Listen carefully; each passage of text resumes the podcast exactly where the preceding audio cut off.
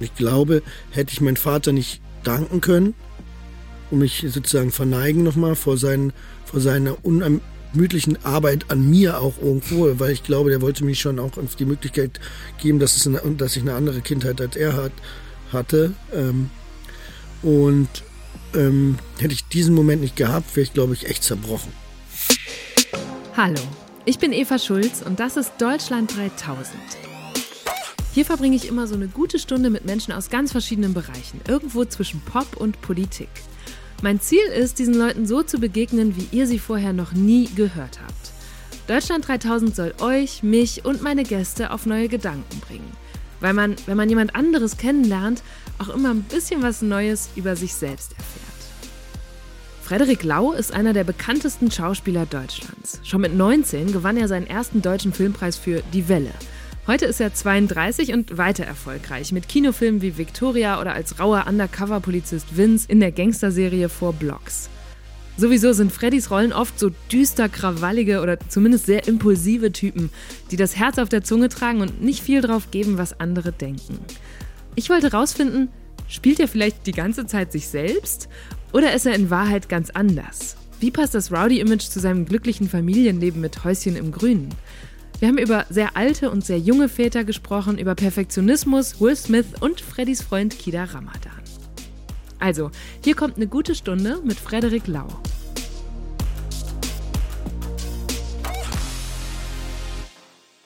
Freddy, wo kommst du gerade her? Ich komme gerade von meinem Energieberater aus Siemensstadt und äh, muss gerade die ganze. Das, das, das Problem ist ja, dass Deutschland ja so unglaublich bürokratisches Land ist, dass man irgendwie alles irgendwie keine Ahnung da anmelden muss und dann Förderung und so. Und ich habe, das ist alles viel zu viel für mich und ich probiere mich da so ein bisschen gerade zurechtzufinden in dieser, in diesen komischen, in dieser komischen Welt. Das habe ich gemacht, also wirklich was voll Unspannendes. Wie, aber was hast du vor? Also ich will mein Dach ausbauen, ah. weißt du? Und da muss man so einen, Energie, einen Energieberater haben, der die quasi sagt, so und ja. so muss es gedämpft werden, dass du eine Förderung von der IBB und keine Ahnung, wie die anderen Förderungen heißen, bekommt, weil ich denke mir, ich verschenke kein Geld. Ich habe es schon einmal falsch gemacht, also mache ich jetzt dies, mache ich es diesmal richtig. Und das langweilige, aber trotzdem notwendige habe ich heute gemacht. ja, immerhin schon dann richtig was erlebt. Ja, nee, ja, stimmt. Ich habe noch anderes gemacht. Da war ich schon beim Boxtraining. Ich mache gerade eine Rollenvorbereitung.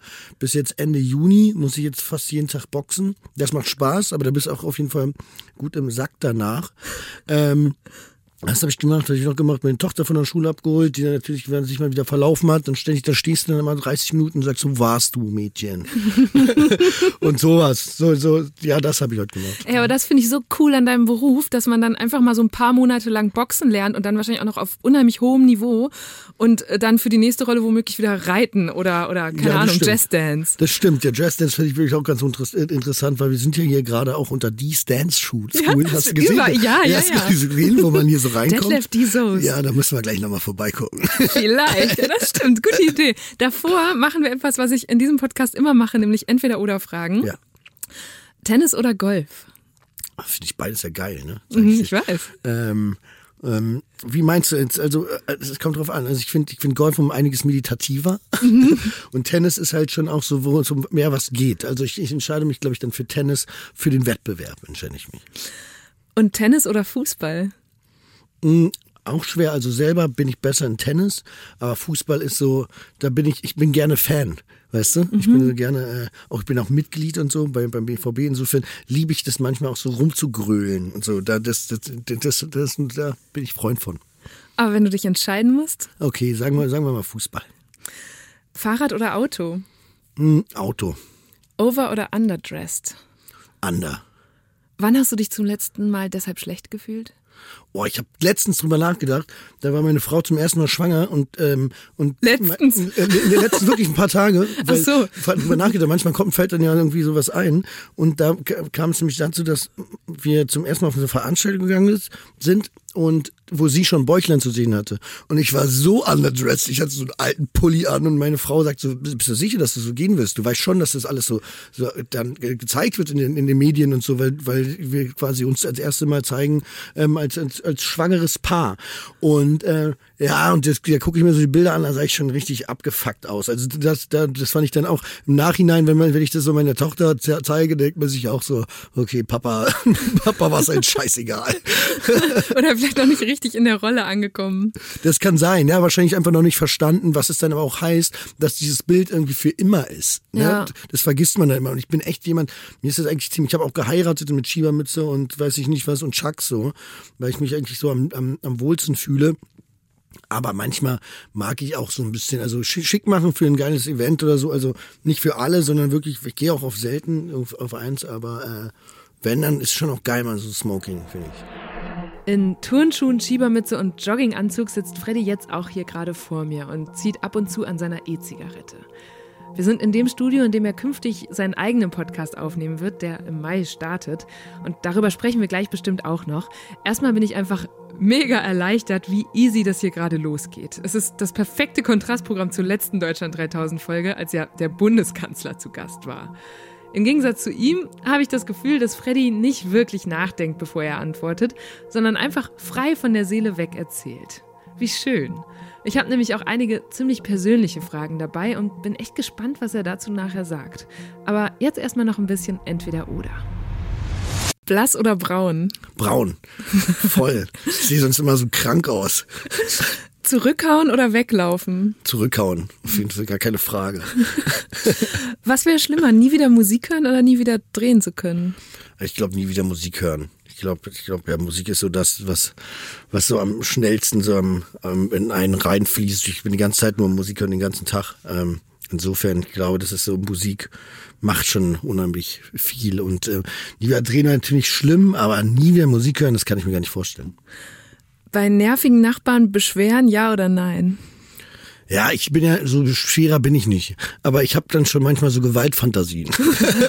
also so weißt du, ich habe schon mal wirklich gegoogelt, so wie kann man Nachbarn quasi, die einen selber so auf den Sack gehen, weil die sich mal bei mir beschweren, obwohl ich echt nicht mache nicht. Ich war letztes Mal war es ein Feiertag und dann dachte ich mir, ach so, weil, also, wie, aber worüber haben die sich beschwert? Beschwert über Lautstärke, über Lautstärke, aber auf der anderen Straßenseite war derjenige. Aber hattest du Musik also, aufgedreht oder warst du mit einem Laubbläser da unterwegs oder glaub, was? Was war's? Was war's? Ich glaube nee, ich habe glaube ich gearbeitet, ich habe irgendwas kaputt gehauen also nicht kaputt gehauen, ich habe irgendwie was mit dem Hammer gearbeitet oder so. Mhm. Insofern, jetzt kann nicht das schönste Geräusch und so, aber der Typ wohnt echt auf einer anderen Straßenseite. Insofern ist es jetzt wirklich kein großes Ding gewesen. Und dann kam er so rüber und hat so, so seine Hände über meinen Zaun gehalten, so gelegt. Aha. Ich dachte mir, was erlaubt der sich? und dann habe ich geguckt äh, und dachte mir so, wie kann ich den Typen, diesen frechen Typen jetzt irgendwie eins auswischen? Aber das Problem ist, ich, ich verliere mich dann immer ganz schnell und denke mir so, wie kann ich ihn schaden? Wie kann ich ihn schaden? Und dann habe ich aber nichts gemacht. Also insofern hat sich dann, bin ich, das Problem ist, ich bin dann, ähm, verschwinde dann immer in so meiner, in meiner, in meiner Hasswolke. Fantasien. ja, ja. Meine Güte. Ja, schlimm.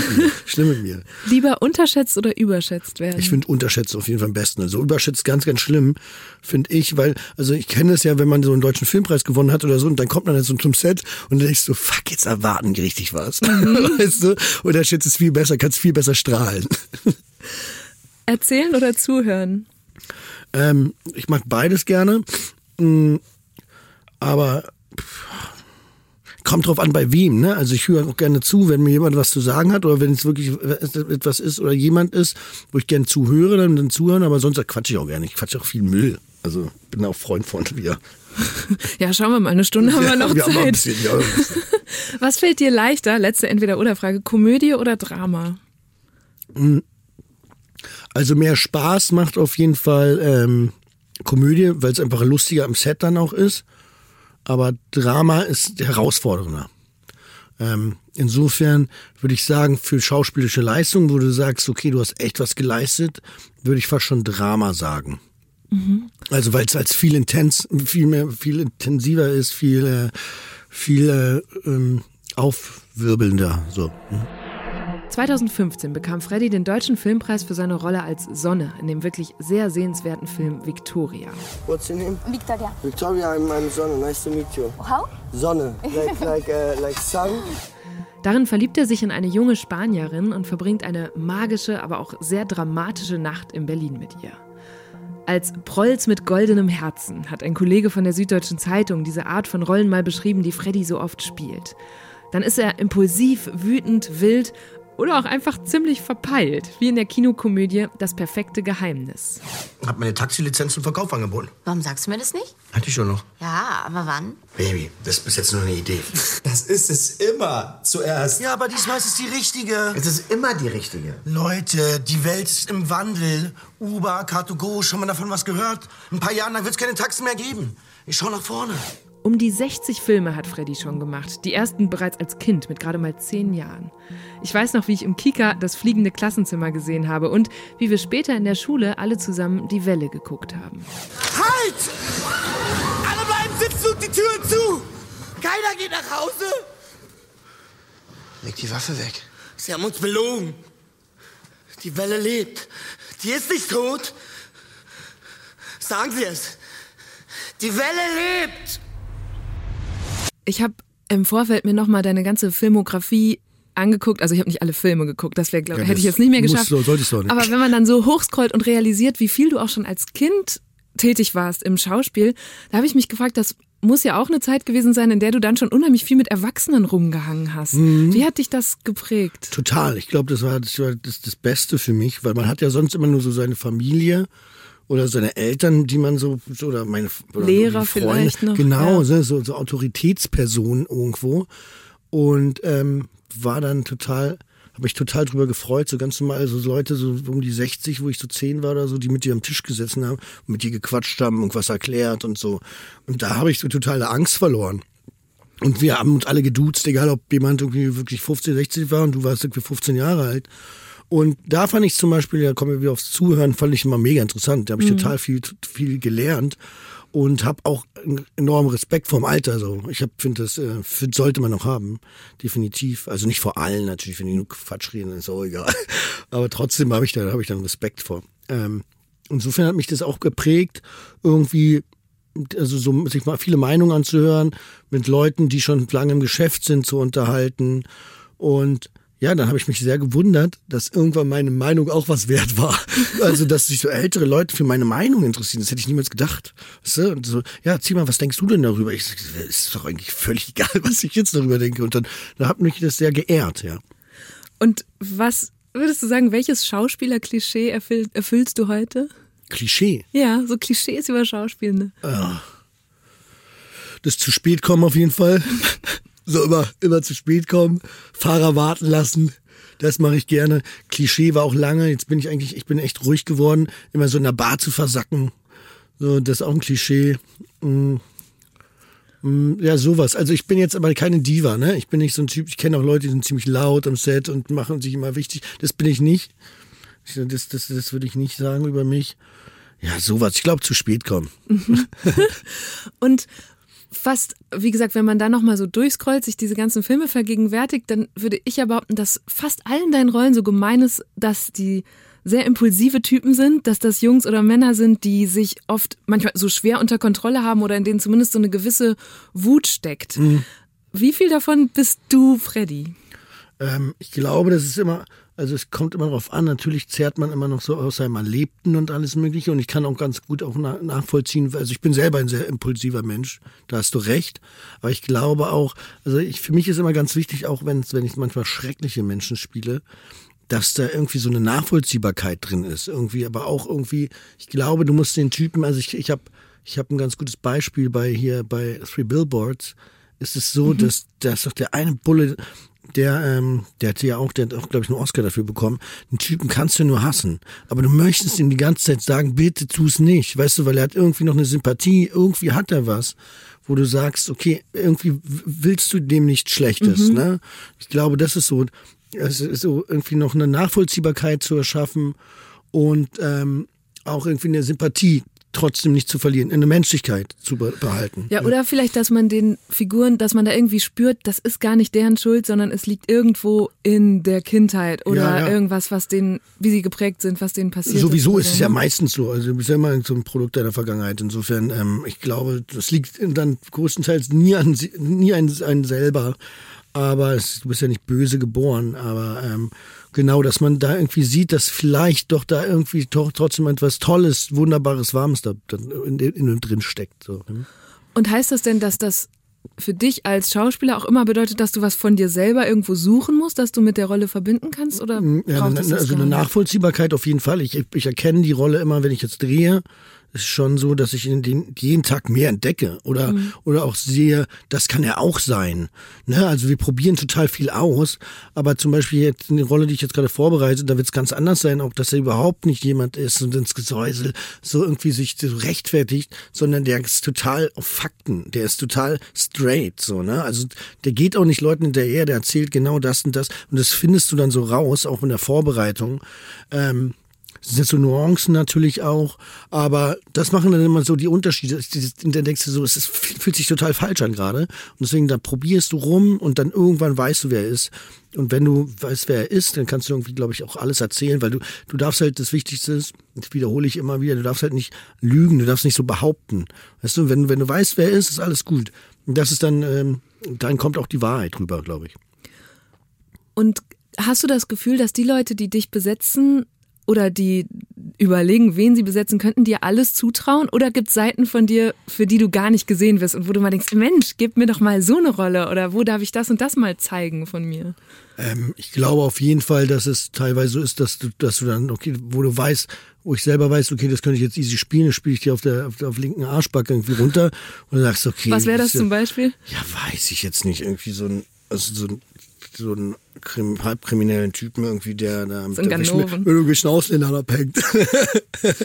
ähm, so, das ist so, weil, keine Ahnung, so Ganoven oder weiß ich nicht was. Aber ich habe zum Beispiel bei, bei Oskar Röhler habe ich so einen, einen schwulen Nazi gespielt, der ähm, in so Lederkluft, so, so, so einen Lederschwulen quasi. Ähm, und das war auch eine, eine Herausforderung, ne? Und ich mag aber sowas. Ich liebe mich total zu verwandeln. Es ist halt, es ist halt, ich liebe es halt aber auch über mich selber so den Kopf zu schütteln. Weißt du, wenn du, wenn du so ein paar Szenen hast und ein paar Situationen, wo du denkst, so, was mache ich hier? Und ich mag das, weißt du? Und wo du dich echt überwinden musst. Und ähm, das hast du aber meistens in vielen Rollen. Und ähm, trotzdem glaube ich, dass die Leute mir viel zutrauen. Und ähm, ich möchte, das finde ich auch richtig so, ich traue mir auch selber viel zu. ähm, aber ja, ich will doch viel mehr, viel, viel mehr ähm, machen. Und ich habe ja noch ein bisschen Leben vor mir. Insofern, glaube ich, wird es da noch auch ganz viele Überraschungen bei geben. Und ich, ich liebe Überraschungen. Ey, und für diese, war die Röhler-Rolle auch die, für die du dann so ein Hakenkreuz auf der Genau, Brust genau. rasiert hattest über Wochen ja, ja, im das Sommer? war schlimm. Ja, ja, das war heftig. Ey, das also gerade wenn man dann irgendwie mal so schwimmen geht oder so, das stelle ich mir sehr Ja, unangenehm ich hatte vor. Albtraum, ich hatte einen Albtraum, dass ich so im Schwimmbad bin. Und alle Leute sehen das. Und du kannst es halt, wie sollst du das erklären? Ja, weißt du? aber was hast du denn gemacht? Bist du den ganzen Sommer, Nein, also nie oberkörperfrei? Nee, null? Auf keinen Fall. Ja. Auf keinen Fall. Ich habe nicht mein aufgeklemmtes Hemd wäre getragen. das nicht sogar eine Straftat? Also wenn Das ist eine gute Frage. Vielleicht, vielleicht bin ich echt ein Straftäter. Ja, rückblickend. Verjährt nicht. ähm, warte jetzt, wo wollte ich jetzt damit hin? Stelle ich mir gerade die ganzen Straftaten vor. ähm, du hast keine Schauspielausbildung gemacht. Und wenn wir davon sprechen, dass dieses Impulsive, das bist du, das ist auch viel in deinen Rollen, hast du das Gefühl, dass dein Talent auch so ist? Also hast du das im Griff? Kannst du das steuern? Oder passiert dir so ein Spielen mehr und du fühlst es dann so am, am Set? Weil das ist das, was ich zum Teil aus deinem Umfeld gehört habe, dass man denkt, nee, der Mann, der taucht auf und auf einmal ist es so, Ja, ist auch so. Nee, ich habe auch, ähm, ich habe mal gedreht, auch ein toller Film, The Captain, der Hauptmann hieß das. Da habe ich auch so eine ganz, eigentlich ein schlimmer Typ, aber auch eine Nachvollziehbarkeit da drin. Du, du checkst schon, warum er so ist, wie er, wie er ist. Ähm, da gibt's so eine Szene, wo ich reingehe und so einfach alle niederhaue und weiß, also wirklich ganz, ganz bestialisch. Und auch Menschenverachten. Und mein Regisseur, der Robert Schwentke, der beste Regisseur, glaube ich, mit dem ich je zusammen gedreht habe, der hat mich dann einen Tag davor gefragt, er sagt, Freddy, wie spielst du denn das morgen? Und ich habe ihn angeguckt, ich habe ich hab gar keine Ahnung, woher soll ich denn das wissen? Also ich mal, Das hören Regisseure gerne. Nee, ja, genau, nee, und das Lustige ist, und dann kam der Regieassistent, weil er sagt, okay, gut, gut, Freddy. Und dann kam der Regieassistent auf mich zu und meinte danach, Freddy, der wäre bei keinem außer dir, wäre jetzt einfach gegangen, sondern hätte ganz gerne darüber kommuniziert, aber er vertraut dir. Ich sag so, ja, kann er ja auch. Also das ist auf jeden Fall. Und dann gehe ich halt rein und ich weiß nie, was passiert. Ich lasse dann einfach zu und Und dann, also wirklich, ich warte ich, ich weiß wirklich bis zum Action oder bitte weiß ich nicht, was ich tue. Und dann geht's los. Und dann ist es auch wie so eine Überwindung. Jedes, jetzt gehst du raus und musst halt musst halt machen, was du, was du, was du machst. Und dann passiert, kommt das alles so auf mich zu. Und es ist so wie so Reizüberflutung. Und dann das Geilste ist, wenn du überhaupt gar keine Ahnung hast mehr, was du gemacht hast. Also du kannst auch voll falsch liegen. Du natürlich nach, nach dem ersten Take ist es so, dass du dann denkst, okay, das könnte man noch ein bisschen besser machen. Da gehst du ins Detail und lass uns mal ausprobieren. Dafür ist ja auch ein Spielführer, ein Regisseur irgendwie ähm, zuständig, dass er dich ein bisschen dahin lenkt, dahin lenkt. Aber manchmal ist der erste Take auch so authentisch, dass du sagst, genau das war's. Und ähm, es gibt aber, wie gesagt, auch tolle Techniker, die alles so jede kleinste Bewegung ist gestaged und finde ich auch gut. Es gibt total viele, viele ähm, ähm, Arten und Herangehensweisen äh, an Schauspiel. Und das finde ich auch interessant. Das macht uns auch alle irgendwie so unterschiedlich, glaube ich. Aber rasten die dann nicht aus? Also wenn du jetzt, keine Ahnung, eine Spielpartnerin oder Partner hast, die genau solche Techniker sind Ja. und dann müssen die mit dir klarkommen. Also wie spielt man sich da aufeinander ein? Also ich glaube, dass es auch teilweise mir dann anstrengend ist, weil immer halt, die wissen halt, was immer was anderes ist. Also ich weiß halt auch, ich weiß, ich glaube, dass es immer teilweise immer was anderes ist. Also es wird niemals immer gleich sein, was ich tue. Aber ähm, gerade bei Theaterschauspielern, bei Theaterschauspielern ist es so, dass die ja eigentlich darauf trainiert sind, immer auf, weil die haben ja so viele Texte. Ne? Du musst dir vorstellen, die haben ja ein riesen Drehbuch, was sie in einem Abend für runterspielen, manchmal sechs Stunden. Und die warten natürlich immer auf ein Cue, also quasi auf ein Wort, um das, dass ihr Text dann quasi losgeht. Und das, das Wort schenke ich ihnen seltenst. das heißt, bei uns ist es halt so, ich bin halt, ich, es mir ist total wichtig zuzuhören. Und ich, auch wenn jemand mir einen anderen Text sagt, sagt so, ich, ich reagiere ich darauf. Ne? Also ich höre zu und dann komme ich. Und ähm, oder komm halt nicht, man weiß es nicht. ähm, auf jeden Fall ist es halt so, dass, dass ich nie weiß, was, passiert. Das ist ja auch das Schöne. Also das macht es ja auch irgendwie wahrhaftig, finde ich. Ich weiß ja auch nicht, wenn ich einen Raum betrete, was jetzt passiert. Also ich mal, na klar, also du hast ja deine Fantasie. Also wenn du ein Drehbuch liest, das ist ja sowieso das ist ja wie ein normales Buch. Du ähm, betrittst deine Fantasiewelt. Und ich habe halt auch gelernt, dass diese Fantasie niemals der Wahrheit entspricht. Und das ist teilweise echt traurig dann auch gewesen, weil du denkst, okay, jetzt bin ich hier, jetzt muss ich halt damit klarkommen, obwohl das viel schillernder war oder ganz, ganz, also ganz, ganz anders. Und mittlerweile ist es dann so, da sage ich, ich nehme einfach das, was ich kriege. Und mach mir darüber gar nicht so eine, mach diese Welt gar nicht so komplex, um sie quasi dann komplexer gestalten zu können, wenn ich da, wenn ich dann drin bin, ja.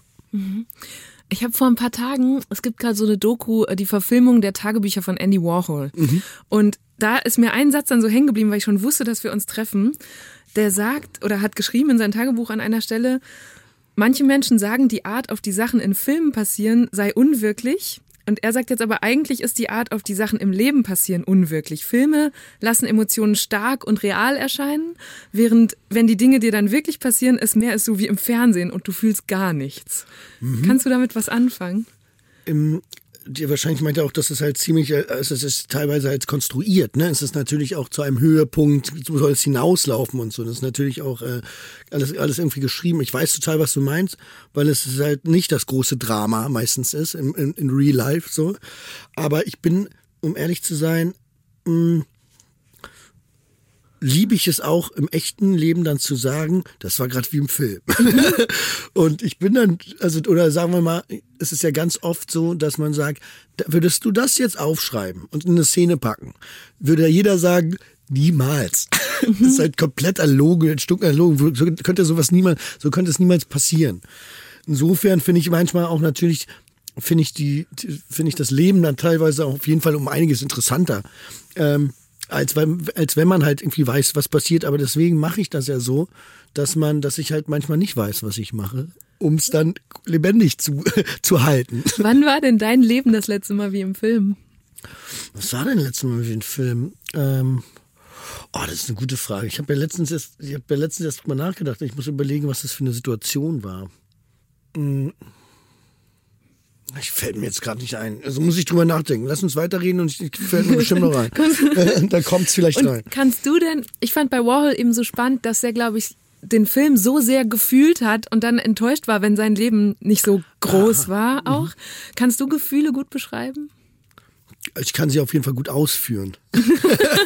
Ja gut, das ist ja auch der Job, das Also nee, nee, nicht nur Job, auch, auch im echten Leben. Also ich, ich habe kein Pro Problem damit, irgendwie äh, Gefühle zu zeigen und lasse auch jegliches Gefühl irgendwie zu und kann das auch gar nicht verstecken. Ich, also ich glaube auch, und ich rede dann auch immer über alles, um dieses Gefühl zu beschreiben. Ich glaube, ich gehe meiner Frau damit auch ta tagtäglich auf den Sack.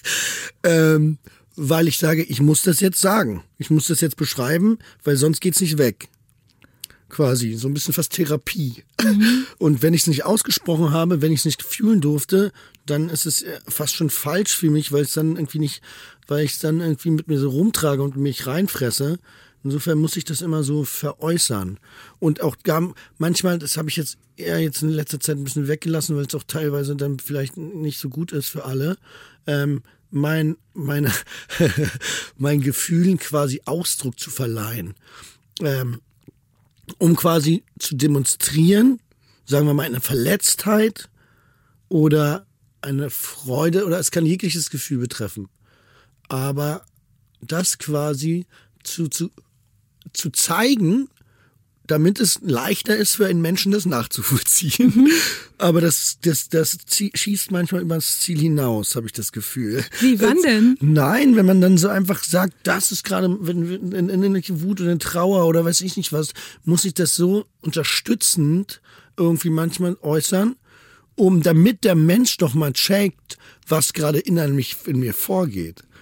Und das ist dann manchmal, glaube ich, way too much. Weißt du, dann verschreckt man Menschen mit. Also ich, ich rede jetzt nicht familiär, sondern insgesamt ähm, ähm, und es ist ja noch nicht mal so, dass ich das jetzt so sage, ich muss es jetzt demonstrativ, ich will das unbedingt, ne? Also, dass ich jetzt dem, ich möchte, aber ich, ich denke oder dachte mir, dass ich dann dadurch, ähm, ich kenne, dass ich das dadurch vielleicht ein bisschen besser veranschauen kann.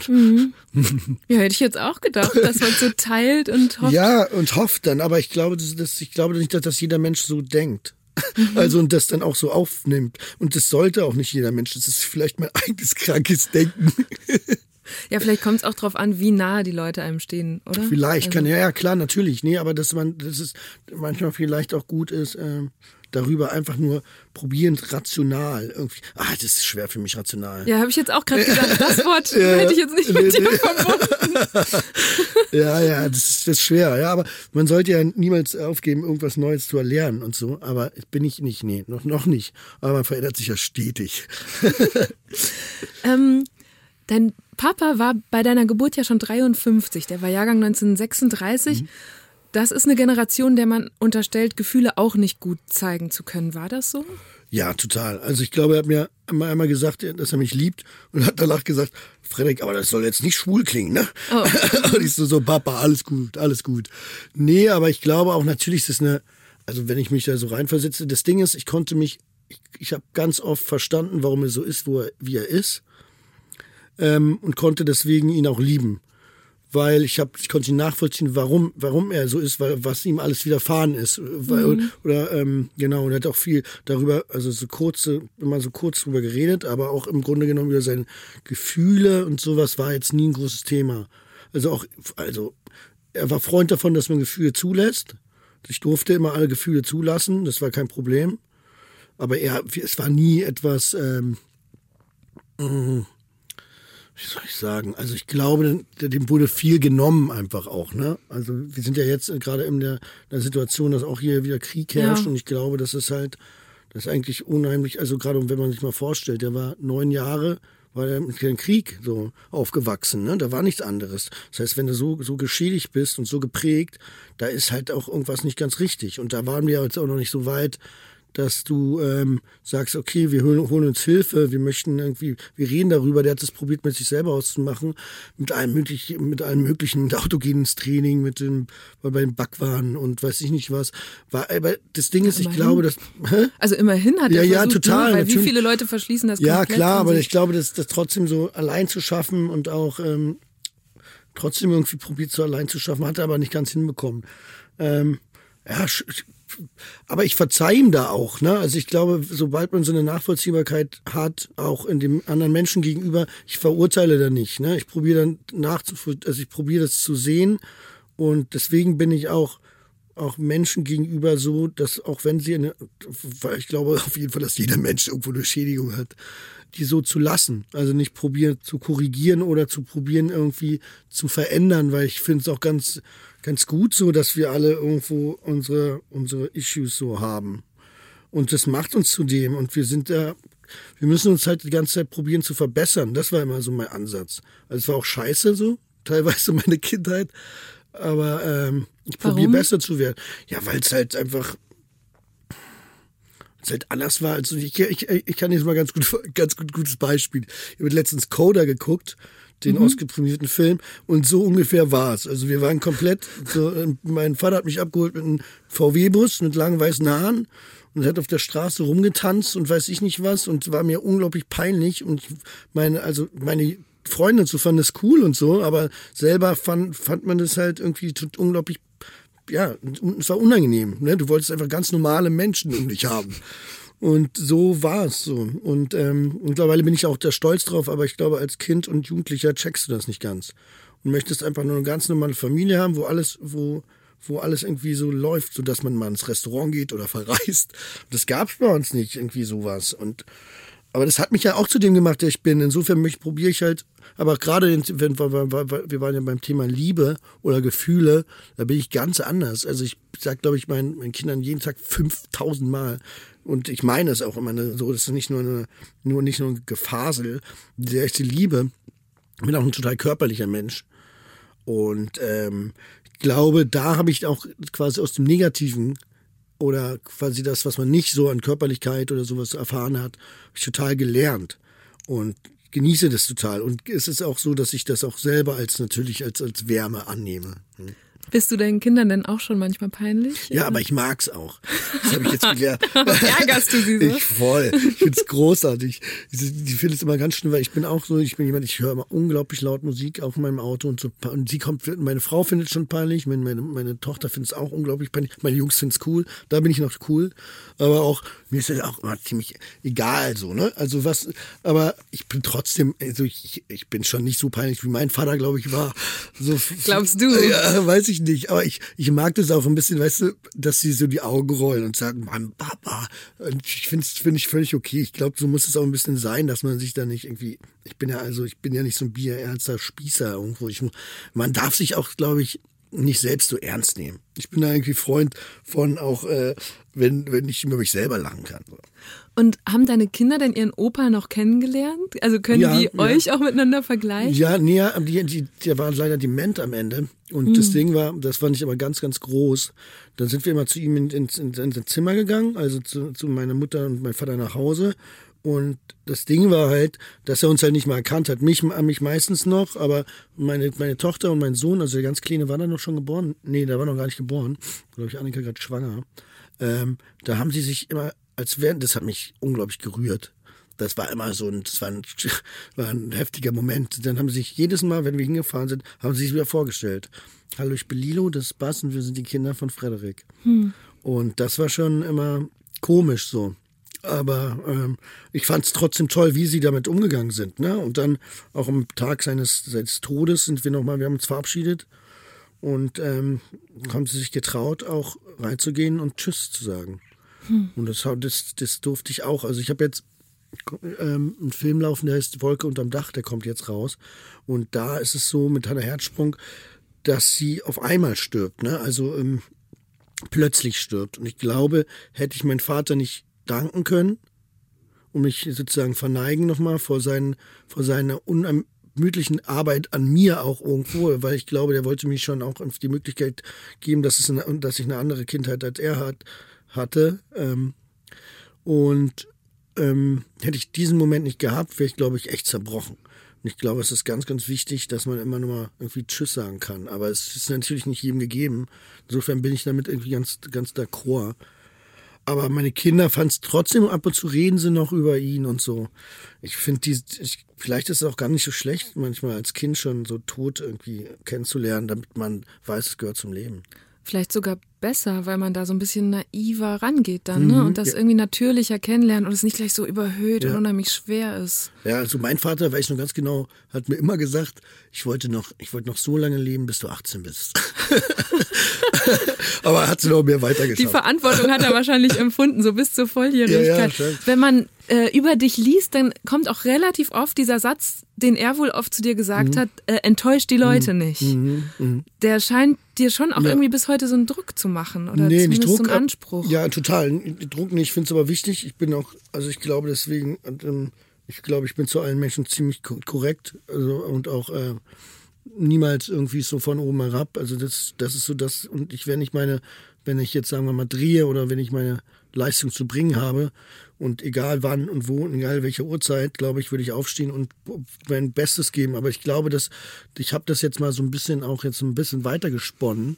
Das enttäuscht die Menschen nicht. Ich glaube, dass es halt auch ganz viel mit mir selber zu tun hat, dass ich mich nicht selber enttäuschen will.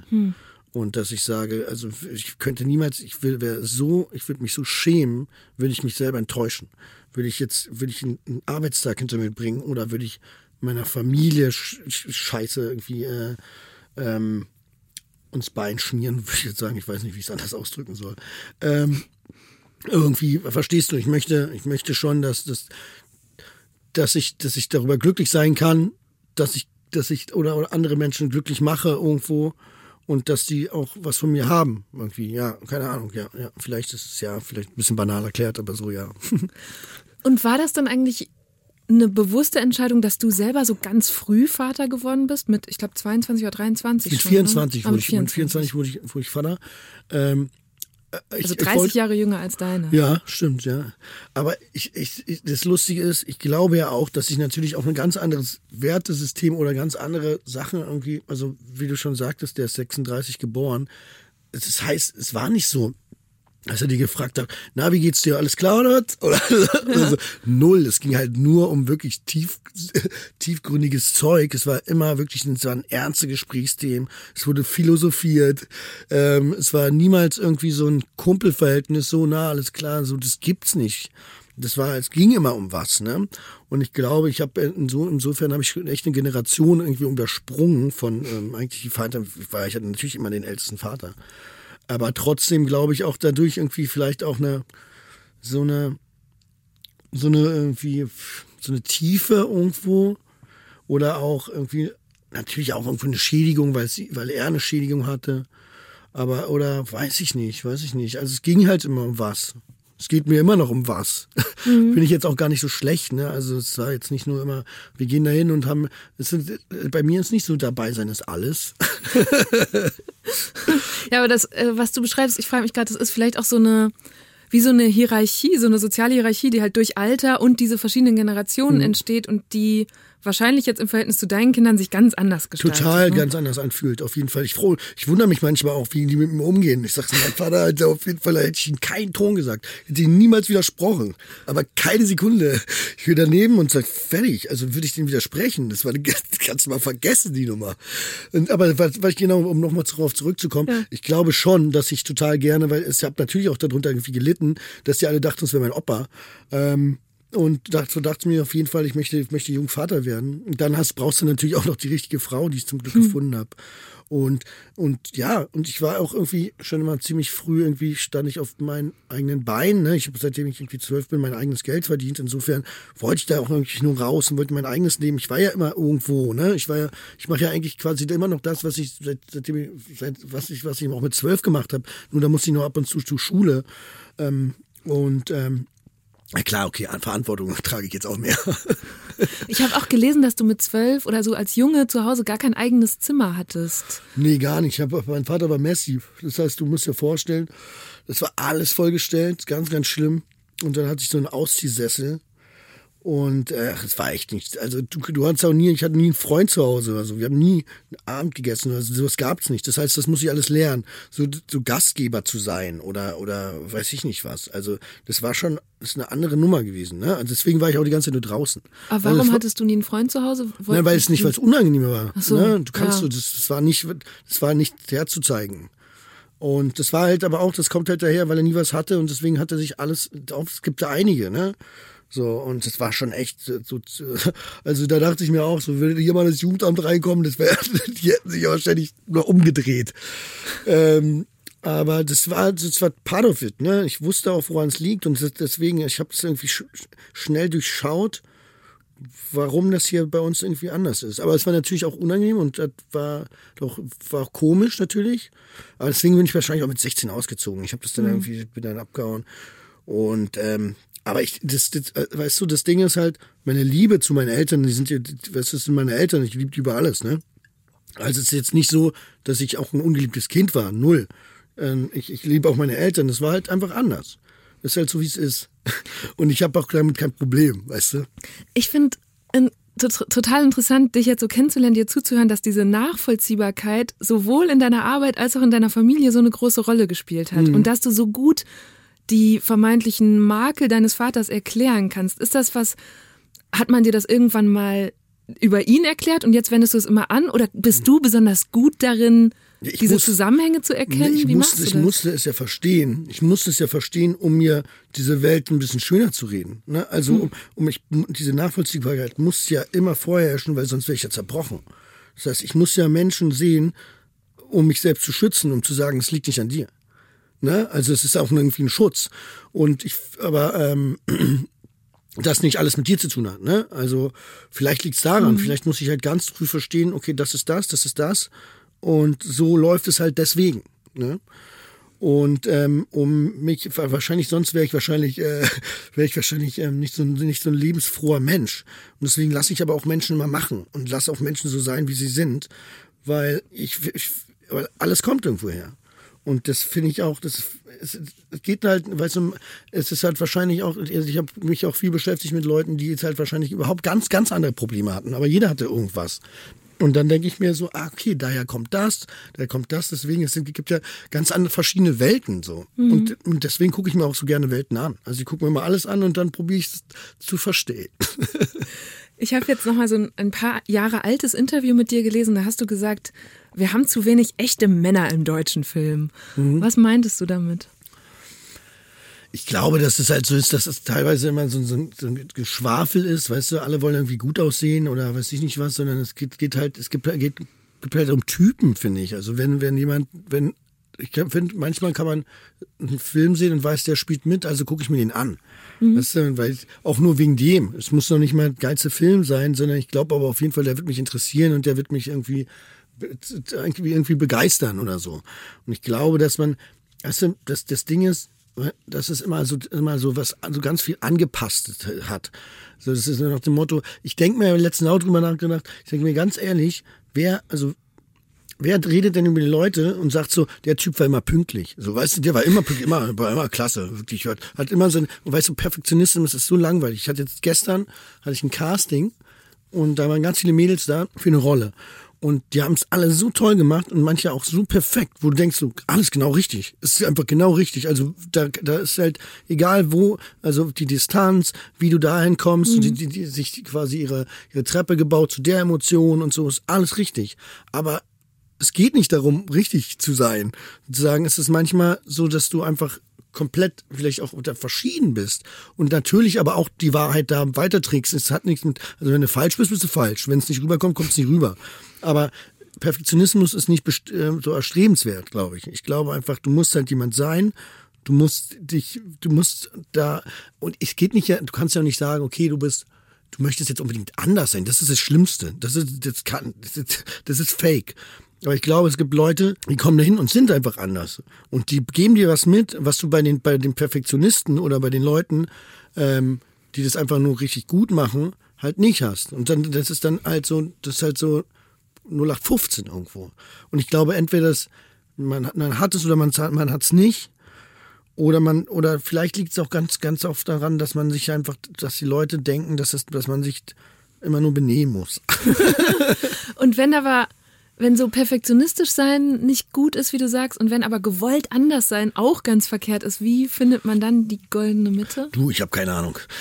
Also ich kann dir nicht sagen, wie man es jetzt irgendwie, wie man es halt macht.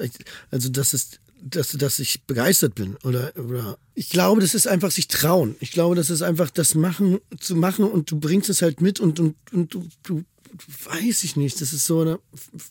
Ich glaube das nicht, dass es man es lernen kann. Ich glaube nicht, dass man es lernen kann. Ich glaube, entweder man hat es oder man hat es nicht. So. Und es ist, ich merke es ja auch bei ganz vielen Leuten, die, die probieren dann durch Lautstärke das irgendwie wegzumachen, wettzumachen. Das finde ich ganz peinlich. Also immer so dieses, dieses, dieses Gezwungene, ne? Das, das, ähm, ich, ich finde, ich, ich kann dir wirklich, ich habe keine Lösung. Okay. Ja, es hätte ja sein können, dass du einen Rat hast. Oder? Nee, ich glaube einfach, dass es wichtig ist, sich zu trauen. Und ich glaube auch, dass man auch, dass man auch total auch voll, auch voll, voll verkacken kann, weil man voll übers Ziel hinausschießt so. Und das ist aber völlig, das ist so viel besser, weil dann kann man weniger machen als, als sich da probieren so anzupassen und alles schon so zu gucken, mhm. weil dann lieber mal da viel zu viel und da viel zu wenig und dann findet man das. Es ist ja auch ein Erarbeiten. Ne? Also ich habe gestern dann auch gespielt und war wurde von einer komplett gegen die Wand gespielt. Die war so gut, das kannst du nicht vorstellen. Und ich sag, stand da, ich sag, oh Gott, oh Gott. Und mein Regisseur, er sagt so, komm jetzt mal ein bisschen, komm mal, mach mal. mach jetzt mal ein bisschen. Ich sag, ja, du hast vollkommen recht. Ich sag, die hat mich jetzt gerade voll kaputt gemacht. Und dann, dann findest du halt selber raus und dann spielst du, dann denkst du, okay, genau so, das ist die Reaktion dann darauf. Und ähm, und im Endeffekt war das dann das, war das dann genial.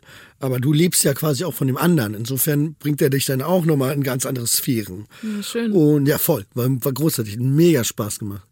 Ähm, insofern ist es halt so, ich glaube, weil ich, wenn man dann, wenn man dann irgendwann so ein Trott ist und dann denkst du, okay, ja, das ist schon halb, das ist schon gut, brauchst du manchmal der, jemanden, der sich nochmal komplett irgendwo woanders hinschießt. Ja. Mhm, einmal so positiv irritiert. Genau, das ist ein schönes Wort dafür. Apropos, was hast du gedacht, als du diesen Will Smith-Moment bei der Oscarverleihung gesehen hast?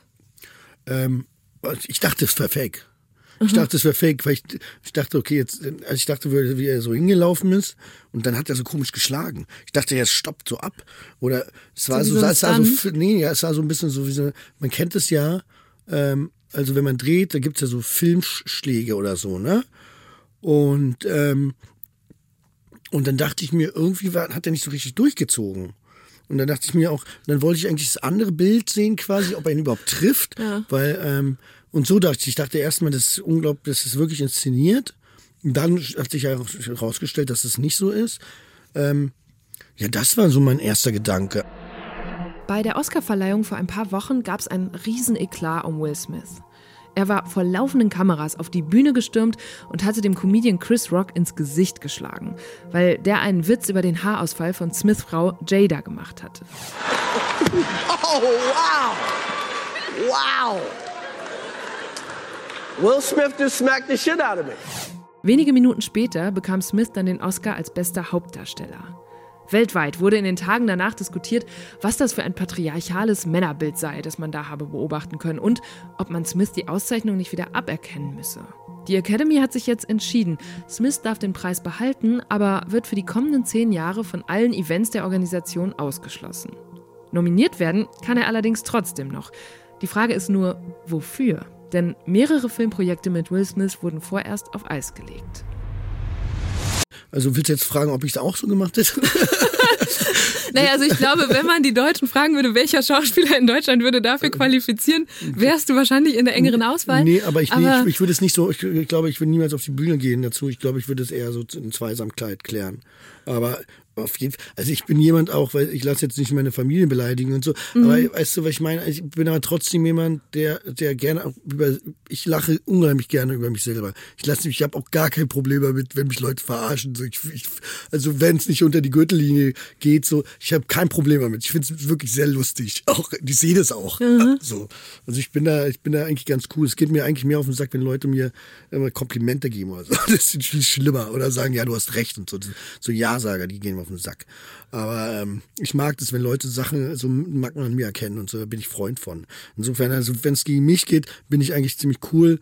Aber wenn es so gegen meine Frau, meine Familie geht, da würde ich, glaube ich, anders reagieren. Also da würde ich, würde ich auch nicht, nicht, nicht äh, ich glaube, das würde sich keiner trauen. Aber hast du dann, du hast es eben am Anfang auch so ein, zwei Mal angedeutet, dass du ja auch so ein körperlicher Typ bist. Mhm. Bist du gut darin, dann so einen Reflex vielleicht auch zuzuschlagen, zu unterdrücken oder kann dir das passieren? Das ist ja kein Reflex, das ist ja das Problem. Also er hat ja, er ist ja, er ist ja, also das war ja eine Entscheidung, ne? Also er ist- hat diesen langen Weg dahin. Ich glaube, ihm hätte es gut getan, wäre davor vielleicht so eine Bank noch gewesen. Also guck mal, wäre er in der zweiten Reihe gesessen, dann wäre das nicht so, dann wäre es nicht dazu gekommen. Meinst ich. du? Ja, ich glaube, weil er zu direkt dran war. Und der war natürlich auch nominiert und hat auch gewonnen. Ah, ja. Insofern ist es aber auch schon auch immer ganz geil, wenn du dem Typ eine Stelle gibst und danach den Oscar ge- gewinnst. Das musst du erst mal machen, ne? So ist nicht. Aber trotzdem ist es halt, also, ich, ich weiß nicht, wie dicke die sind und sowas. Weiß, ich weiß auch nicht, wie, also ich glaube auch, das, das, das äh, Verhältnis ist ja sowieso alles so ein bisschen angespannt mit seiner Frau, habe ich den Eindruck. Und auch all- alles so ein bisschen absurd, ne? So was man so mitbekommt. Insofern weiß ich nicht, weißt du, ich glaube, wenn du sowieso schon auf dieser Ebene krass verletzt bist und dann kommt's es nochmal hoch und dann, dann reitet und du hast gerade schon was überwunden oder so und dann reißt jemand nochmal was auf, weiß ich nicht. Also ich glaube, ich, ich weiß nicht, wie ich reagiert hätte, aber ich hätte mir auf jeden Fall danach mal zur Brust genommen, aber ich wäre jetzt nicht auf die Bühne gegangen, hätte ihn auf die Fresse geschlagen. Also, und, aber nee, hätte ich glaube ich nicht gemacht. Ich fand halt interessant an der ganzen Diskussion, dass es irgendwie nur Verlierer gab, ne? Chris Rock, weil er einen vermeintlich unangebrachten Witz über die Frau gemacht hat, Will Smith, weil er einfach Gewalt angewendet hat auf der größten Bühne, Ja, ja, die man sich so vorstellen Ja, kann. das ist halt Kacke, weißt du, das denke ich mir halt auch. Also, also auch den, gerade den Kids in Amerika und insgesamt irgendwie zu zeigen, okay, alles klar. Weißt du, das ist irgendwie so Happy Slapping hier. Genau, kannst Ähm, Gewalt anwenden und danach ausgezeichnet ja, werden. das ist ja, ja, das ist ja nicht der beste Eindruck, aber trotzdem meist es ja auch so, weißt du, okay, du musstest zu deiner Frau stehen. Und vielleicht ist es aber auch für ihn ein Ego-Ding und, und whatever. Aber was ich zum von Chris Rock dann stark fand, dass er auf jeden Fall keine Anzeige Mhm. gemacht hat. Ich finde, das ist ja, man muss auch so seine Fehler eingestehen. Ich glaube auch, dass es für Chris Rock kein Problem ist. Und ich glaube auch, das ist natürlich einfach ein scheiß Zeitpunkt gewesen. Und ähm, aber trotzdem finde ich immer, dass man seine Freunde, seine Familie auf jeden Fall irgendwie verteidigen sollte. Und das kann man, muss man nicht immer körperlich klären, natürlich nicht. Aber man muss manchmal glaube ich auch trotzdem, dass manche Leute so solche, also jetzt nicht Chris Rock, aber manchmal denke ich mir bei Menschen, die haben ihr ganzes Leben lang das einfach nicht kapiert, was sie, wie sie mit Menschen umgehen. Und ich denke mir jetzt ganz oft bei Leuten, wo ich denke, ey, ihr habt scheinbar in eurem Leben noch keine Schelle bekommen. Also wirklich, wo ich denke, so Jungs, habt ihr noch nicht den Knall gehört? Weil ich denke mir, wie schaffst du diesen Menschen einfach mal gerade mal zum Nachdenken zu, an, anzuregen oder eine Ver Veränderung herzustellen, nur für nur in eine Millisekunde. Einfach nur zur Obacht, so, so ein Ding. Ne? Und ich glaube, dass ganz viele Menschen so wirklich von oben Menschen verachten durch die Gegend rennen und die keine Ahnung, ich weiß nicht, wie man mit denen redet. Ich glaube nicht, dass sie einem zuhören, weil sie unglaublich, weil sie eine Arroganz an den Tag bringen, wo du einfach nur ähm, mein erster Tipp ist eigentlich, solchen Menschen auf jeden Fall nicht zu nah an sich heranzulassen. Und ich glaube, man spürt auch ziemlich schnell, wer gut für einen ist und wer nicht. Und aber trotzdem gehen solchen Menschen auf die Eier so. Wir haben gerade schon deine Frau angesprochen. Tragt ihr eigentlich immer noch diese 12 Euro Eheringe, mit denen ihr geheiratet habt? Nee, die haben wir dann ausgetauscht. Also ich habe meinen auch schon zweimal verloren. Oh zweimal im Hotel, ja, wurde mir aber geklaut, glaube ich. Ich sag sie, wie es ist. Also meine Frau war auch dabei zum Glück, deswegen heißt es nicht so, ich habe sie verloren, sie war wirklich dabei und dann nicht. Dann war ich kurz weg und dann auf einmal war er weg und ja, ja. Ähm, nee, wir haben, wir haben neue. wir haben neue Eheringe. Und ähm, nee, aber die haben wir natürlich noch. Ja? Ja, klar. Wo sind die jetzt? Die sind im Schrank im Kästchen. Das war, weil ihr so überstürzt geheiratet habt, dass Ringe und so gar nicht vorbereitet Ja, von waren. einem Tag ne? auf den anderen. Also es war wirklich so, der Standesbeamte, der Standesbeamte hat gesagt, so, ja, erst ein paar Monaten oder morgen, hat er gesagt. Und dann, haben wir gesagt, morgen. Und bis heute geht ihr auf Instagram zum Beispiel relativ offen mit eurer Beziehung um. Das ist für deutsche Promis, finde ich, recht ungewöhnlich, dass da dann so Pärchenfotos auftauchen, auch so Liebesgeständnisse und so. Und man hat auch den Eindruck, boah, das ist ja eine tolle Beziehung. Also es wirkt so ideal, auch beneidenswert. Gibt es da ein, ein Geheimnis dahinter? Ja, ich glaube, dass, dass wir uns auf jeden Fall so nehmen, wie wir sind. Ne? Die hat jetzt auch nicht die Katze im Sack gekauft. Ähm, aber ich werde auch immer besser. Ich glaube, meine Frau hat auch ganz viel das Gute in mir gesehen. Ich war früher noch wilder als heute, glaube ich. Ähm, und ähm, ich glaube, dass wir, weiß ich nicht, ich glaube auch, dass es richtig von Vorteil ist, dass ich manchmal weg bin, dann wieder zurückkomme, dass man, dass diese Liebe irgendwie nicht so alltäglich wird. Und außerdem finde ich die ganz toll. Ich glaube, wir finden es beide ziemlich toll. Wir lachen total viel miteinander. Aber natürlich gibt's auch Stress. Also das ist bei uns schon auch italienisch, ne? Also es ist jetzt, ist jetzt nicht vor den Kindern oder so, aber bei uns geht's auch ab. Also es ist jetzt nicht so, dass also wir beide nicht die Leute, die, die jetzt die ganze Zeit dann da zurückstecken. Aber ich bin eigentlich der, der dann eigentlich immer sagt, jetzt komm her, komm her jetzt. alles gut. Aber wir, also wir sind beide da schon noch Stuhlköpfe. Es ist jetzt nicht nur alles rosa-rot. Aber wir machen es dann immer wieder rosa-rot. Und, ähm, und ich glaube, das ist, also ich glaube, dass wenn die positiven Momente da überwiegen und in guten Verhältnis stehen, dann ist alles cool. Also ich bin jemand, ich nehme auch Leute mit ihren Macken und so und ich, ich, ähm, ich bin aber auch eine treue Seele so, ne? Ich bin, also wenn ich mich für einen Menschen entschieden habe, habe ich mich für den entschieden. Ich habe jetzt auch nicht vor, irgendwas an, einen anderen Weg zu gehen. Ist dir das nie schwer gefallen? Weil wir sind ungefähr gleich alt. Ich habe mir vorgestellt, boah, wenn ich jetzt mit Anfang 20 schon mit der Person meines Lebens zusammengekommen wäre, hätte ich das Gefühl, vielleicht auch ein bisschen was verpasst zu haben. Nee, ich war ja viel unterwegs.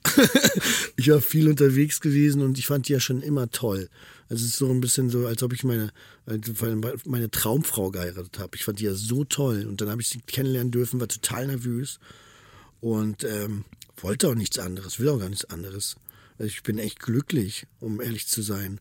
Da habe ich auch nicht, also weiß ich nicht. Ich bin, also wie gesagt, ich finde es alles cool so. Ich, ich habe, ich, ich habe, glaube ich, nie, also ich, ich sehe nicht, dass ich irgendwas verpasst habe. Nee. Ich habe das auch gefragt, weil du dich auch schon selber als so einen exzessiven Menschen beschreibst, als jemand, Ja. der eigentlich alles extrem will. Und irgendwann habe ich auch gefunden, hast du gesagt, du kannst so selbstzerstörerische Momente schon auch genießen. Hm, total, ja. Ist dir das mal gefährlich geworden? Ja, Selbstzerstörung ist ja insgesamt gefährlich, glaube ich. Ähm, ist auch nicht gesund, kann ich keinem empfehlen. Aber ich glaube, jetzt habe ich, da bin ich auch komplett raus gerade. Ich glaube, die Co- Corona-Zeit hat mir total geholfen. Ähm, und meine Frau hat mir auch geholfen und meine Kinder haben mir total geholfen. Weil ähm, sonst verliere ich mich, habe ich mich total gerne verloren. Und ich mag das ja auch, mich in der Rolle zu verlieren und so. Und ähm, das Schöne ist aber, wenn man nicht mehr so exzessiv lebt, dass man ganz viel andere Sachen noch viel direkter und bewusster irgendwie wahrnimmt und noch viel mehr Sachen irgendwie ähm, verfolgen kann, da man nicht immer so ähm, kaputt ist. und, ähm, und ich habe mich jetzt gerade dafür entschieden. Ich trinke auch hier mein alkoholfreies Bier, weil ich glaube, dass ich irgendwie, ich war viel und meine Frau hat mich auch gelassen. Ich glaube, vielleicht auch aus diesem Aspekt, was du meintest, weil sie ist ja auch zehn Jahre älter. Jetzt bin ich fast, ja, jetzt fast zehn Jahre sind wir zusammen. Also war sie so alt wie ich quasi, wo sie mit mir zusammenkam. Vielleicht ist jetzt äh, dann, sie ist ja ruhiger auch. Die war ja da vorher auch unterwegs. Insofern ähm, hat sie mich da, glaube ich, auch mal gelassen. Aber jetzt, ich bin auch, glaube ich, einfach glücklich zu Hause oder, oder ruhig zu Hause. Und ähm, was mich dann auch irgendwie so entspannt. So, ein- so ein, ich glaube, dass es auch das Ding ist, so ein Zuhause zu haben. Ich glaube, wer war das? Ich glaube, Eric Clapton hat mal auch so was Tolles gesagt. Gibt es auch eine, übrigens eine geile Doku drüber. Dass man so sein eigenes, dass er auch nie so ein Zuhausegefühl hatte sein Leben lang. Also, dass er sich wirklich warm und wohl gefühlt hat. Und das habe ich durch meine Familie, quasi durch auch das, das Haus und durch meine Kinder und meine Frau, ähm, kam das so zu mir.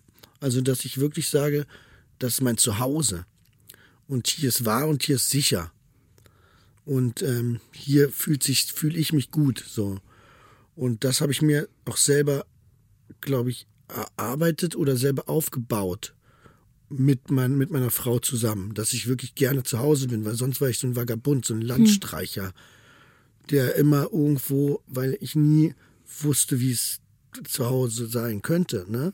Also ich war eher lieber lieber nicht zu Hause, also in meiner Jugend und meiner Kindheit. Ich wollte eigentlich immer so, nee, war ja nicht, war ja nicht, war das war überhaupt nicht rosa-rot. Insofern ähm, muss man sich das selber aufbauen, wenn man es nicht hatte. Und das kriegt man irgendwie hin. Dauert halt ein bisschen. Und ich sehe hier gerade nochmal dieses alkoholfreie Bier. Stimmt es, dass du auch seit äh, irgendwann in der Pandemie gar kein Alkohol mehr trinkst? Nee, ich trinke jetzt gar nichts mehr gerade. Bin euch auch ganz froh drum. Weil sonst passieren immer böse Sachen. Und äh, das finde ich ja auch wieder interessant, weil wenn man auf der einen Seite so exzessiv ist und dann auf einmal so diszipliniert zum Beispiel sowas durchziehen muss, wie geht das zusammen? Fällt dir das Schwer, leicht? nee, ja. aber das dauert so ein Jahr hat's gedauert, bis ich also bis ich nicht immer die ganze Zeit dachte und manchmal vermisse ich natürlich auch noch, aber ich halte mich einfach da raus. Ich finde auch, ich habe wirklich, ich habe so viel. Ich war immer, also es gibt so einen schönen Song von ähm, ähm, von Big Mike, so ein Kölner, Kölner, Kölner Musiker, der ist der letzte Gast im Nachtlokal und so war es auch immer. So, ich war der letzte Gast im Nachtlokal und hab mir alles nochmal reingeguckt, mit jedem und das und das und dachte, dachte mir, ich erlebe da noch so viel und meistens, und irgendwann äh, weiß man so, da ist nicht mehr so viel zu erleben und man hat schon alles, also ich habe schon viel, viel, viel gesehen und mir so wirklich viel angeguckt. Ich bin so gierig, es trägt mich groß. Doch wenn ich friere, dann immer bis zum Schluss. Und wenn am Dancefloor das Licht angeht, ja nicht in Das Ding ist, ich glaube, dass das halt auch viel Schlechtes war, was ich mir angeguckt habe. Und jetzt bin ich auf den Trip, dass ich Bock habe, mir gute Sachen anzugucken. Ich glaube, jetzt, jetzt habe ich mehr Lust auf das Positive. Und ähm, also die Selbstzerstörung, ähm, die, die, die mag ich jetzt gerade nicht so. Also man weiß ja nie, ob die irgendwann mal wiederkommt. Oder, ähm, aber ich liebe es gerade. Ähm, ich liebe gerade das, das, das, das Warm und das, das, äh, das Bunte ist irgendwie schöner. Lass uns auch noch mal kurz über deinen Freund Kida sprechen. Kida Ja. Ramadan, der glaube ich ja auch schon in, ihr seid schon ganz lange und doll befreundet. Du hast ihn auch mal so als großen Bruder bezeichnet, der dich wahrscheinlich in diesen selbstzerstörerischen Phasen auch begleitet hat. Nee, der überhaupt Oder- nicht. Um ehrlich zu sagen, der trinkt ja gar keinen Alkohol. Und ich habe ihn mal gefragt, wie hast du das immer mit mir ausgehalten? Und? Er hat mir gesagt, ich kenne dich doch gar nicht anders. ähm, er sagt so, der ist genauso gepult wie ich, der nimmt mich halt, wie ich bin. ne? Und ich nehme ihn auch, wie er ist. Das ist manchmal auch eine Katastrophe. So ist nicht, ne? Und ähm, ich glaube, genau, wir nehmen uns halt so, wie, wie wir sind. Insofern, äh, deswegen, also wir können auch gut übereinander schmunzeln. Und ich nehme, also wir nehmen uns manchmal auch, wir gucken uns an, wissen ganz genau Bescheid. Und manchmal, der liebt, der liebt ja auch, der liebt auch Leute nur zu verarschen. Der macht da mal eine Show drum. Du denkst dir, was machst du denn da? Warum denn? Aber das ist auch so seine, das ist so seine Art. Und ich gucke mir das halt an, ich, ich, ich schmunzel und ich schüttel den Kopf über ihn. Ich freue mich total über ihn. Und ich, ja, das ist ein Stück meines Lebens auch, der Junge. Ja, das, das finde ich schön, weil es ja manchmal gar nicht so leicht ist, wenn man sich selber so verändert. Oder du beschreibst ja im Grunde gerade so eine neue Lebensphase, in der du dich angekommen Mhm. Ja. fühlst, dann eine Freundschaft dahin auch mitzunehmen. Ja, er hat gesagt, auch manchmal sagt Freddy, man bist schon ganz schön langweilig geworden. Ja. Was macht das da mit dir? Wie fühlt sich das an? ist halt so, wie es ist. ist halt, wie es ist. Ich freue mich. Aber, äh, aber das meint er auch nur Spaß. Er freut sich natürlich auch, dass ich ein bisschen ruhiger bin und nicht immer die ganze Zeit irgendwie immer alles irgendwie aufsaugen muss. Ähm, Insofern, ich, ja, wie gesagt, ich kann, ich bin ja auch jemand, also mir kann jetzt niemand erzählen, du musst da, du musst das machen und das machen, weil ich bin, ich glaub, bin, glaube ich, keiner kann mir irgendwas sagen. Ich mache immer das, was ich will, also egal wann. Ich mache immer das, was ich will und ähm, und insofern gibt's da auch keinen, der mich da irgendwie mal jemals in meinem Leben stoppen konnte. Ihr beiden startet im Mai einen Podcast, Reich und Schön heißt der, und in der Ankündigung steht, es ist ein Podcast über Ehrgeiz und über Fragen, die junge Menschen heute bewegen. Seid ihr da gute Vorbilder? Ich glaube auf jeden Fall, wir sind, ob wir Vorbilder sind. Ja. Oh, das ist eine schwierige Frage. Ich will aber jetzt auch gar nicht, ob ich Vorbild sein will, aber ich glaube, dass es ganz wichtig ist, Leuten zu sagen, dass auch ganz egal, wir kommen beide aus dem Nichts irgendwie. Ich glaube, dass es manchmal auch, muss man auch ganz realistisch sein, was man kann, was man nicht kann. Man muss aber sich auch immer, wie gesagt, man muss einfach sich trauen, man muss über sich äh, hinauswachsen wollen irgendwie und vielleicht auch alles manchmal anders machen als andere. Und ähm, das ist so ein bisschen unser Thema. Wir erzählen natürlich auch ganz viel, was uns so immer so widerfährt und so. Aber ich glaube, dass, dass, dass Leute manchmal denken, okay, das war's jetzt. Und ich muss mich irgendwie anpassen. Und ich glaube, es ist ganz wichtig, vielleicht nicht mehr diesen Weg zu- zu denken, okay, wir müssen jetzt unbedingt uns alle verbeamten lassen. Sondern macht, was ihr wollt. Ja, das war auch eben so ein bisschen das, worauf ich hinaus wollte mit dem, was ist die goldene Mitte zwischen nicht zu gewollt anders sein, nicht zu perfektionistisch sein. Also wie würdest du das zum Beispiel auch deinen Kindern weitergeben? Also ich lasse so- die einfach machen. Ne? Also ich lasse die einfach machen. Manchmal, ich, es ist ja auch, ich lasse die total entwickeln. Ich glaube sowieso, dass wir alle irgendwie auf die Welt kommen und irgendwie schon Charaktere sind. Ich glaube, du kannst da noch ein bisschen was reingeben und so. Wie gesagt, was ich mal meine, so Werte reingeben ist ganz, ganz wichtig. Und das äh, wirklich suggerieren, so was, was, was ich als, also das, was ich von meinem Vater gelernt habe, weiterzugeben. Aber sonst glaube ich, das ist ganz viel, ganz wichtig, selber auch selber zu sehen, selber zu verstehen, selber auszuprobieren. Und ähm, genau. Ja, ich glaube, so, so kannst du das, und es geht ja auch nicht immer um Außenwirkung, ne? Aber man muss Außenwirkung auch schon verstehen, ne? Wie das und das funktioniert Ja. und, und wie Leute das aufnehmen könnten, ne? Ohne jetzt unbedingt immer vorsichtig zu sein, ne? Oder wie andere ihre Außenwirkung steuern. Weil ich, das ist doch so ein bisschen das, wo man dann vielleicht spätestens im Teenageralter so ankommt, auf sich mit anderen zu vergleichen. Sei es auf irgendwelchen Plattformen oder wenn man jemanden im Podcast hört oder jemand sitzt neben mir in der Klasse und ist irgendwie besser oder schöner vermeintlich oder was auch immer. Ja, ich glaube auch seine eigenen Stärken zu erkennen irgendwo, ne? Und, ähm, und sich selber auch, auch gut zu finden. Und es war ja auch immer, wir mussten ja uns auch erstmal hocharbeiten, um zu sagen, um zu denken, okay, alles klar, ey, wir sind eigentlich richtig in Ordnung mit Typen. So. Und das muss man auch erstmal checken, ne? Also das, das dauert auch ein bisschen. Man muss nicht von vornherein irgendwie all, überall gut sein oder, oder ähm, jeden gefallen. Und ähm, irgendwann kann man auch sagen, da muss man ja auch erstmal hinkommen, zu, zu sagen, ey, den Typen, mit dem kann ich nichts anfangen. Und mit dem muss ich auch gar keine Zeit verbringen, weil es einfach nur Verschwendung ist. Und ähm, genau, und so quatschen wir so ein bisschen. Und da hat so jeder, sein, seine, jeder seine Denke. Ich sage dir eins, keiner kommt weit im Leben, wenn er nicht sagt, ich bin der Beste. Mohammed Ali Klei hat's vorgemacht. Ja. Ob du dann der Beste bist oder nicht, scheißegal, verarsch dein Körper, sag, du bist der Beste. Guck mal, wir beide, als ob wir die Kohle hatten, als ob wir überhaupt den Background hatten, ins Kino zu gehen. Wenn alle immer erzählen, wie sie im Kino waren, was sie für Bücher gelesen haben, die, die waren beim Sport und ich war da irgendwo mit irgendwelchen Assis auf der Straße rumgedümpelt. Wann war zuletzt eine Situation, die dich verunsichert hat? Ach so, ich war letztens ähm, auf einer Veranstaltung, da waren so ganz viele Leute so Boulevardmenschen, die man dann so aus der Presse kennt, so aus von der Bunte und weiß ich nicht was. Und dann so, wo man eigentlich gar keine Überschneidungspunkte hat. Und dann weiß ich immer nicht, was ich mit denen reden soll. und dann sitze ich da und denke mir so, oh Gott, oh Gott, oh Gott. Also ich weiß wirklich ganz, da bin ich fast schon überfordert, weil ich die auch alle nicht so interessant finde dann fast. Und, ähm, und so Smalltalk und da weiß ich, das kann ich gar nicht. Ich bin da ganz, ganz schlecht drin. Ich werde es auch niemals lernen, aber ich möchte dann immer am meisten ganz, ganz schnell weg und probiere irgendwie irgendwo anders, ähm, ich weiß es nicht, hinzugehen. Aber was ist, was ist dann passiert? Mit wem hast du dich dann nein, nein. unterhalten? Oder nur in der Ecke Nein, gesessen? Nein, nein, nein, ich habe dann, ich habe dann mich dann, dann, man findet ja immer irgendwie einen, der cool ist.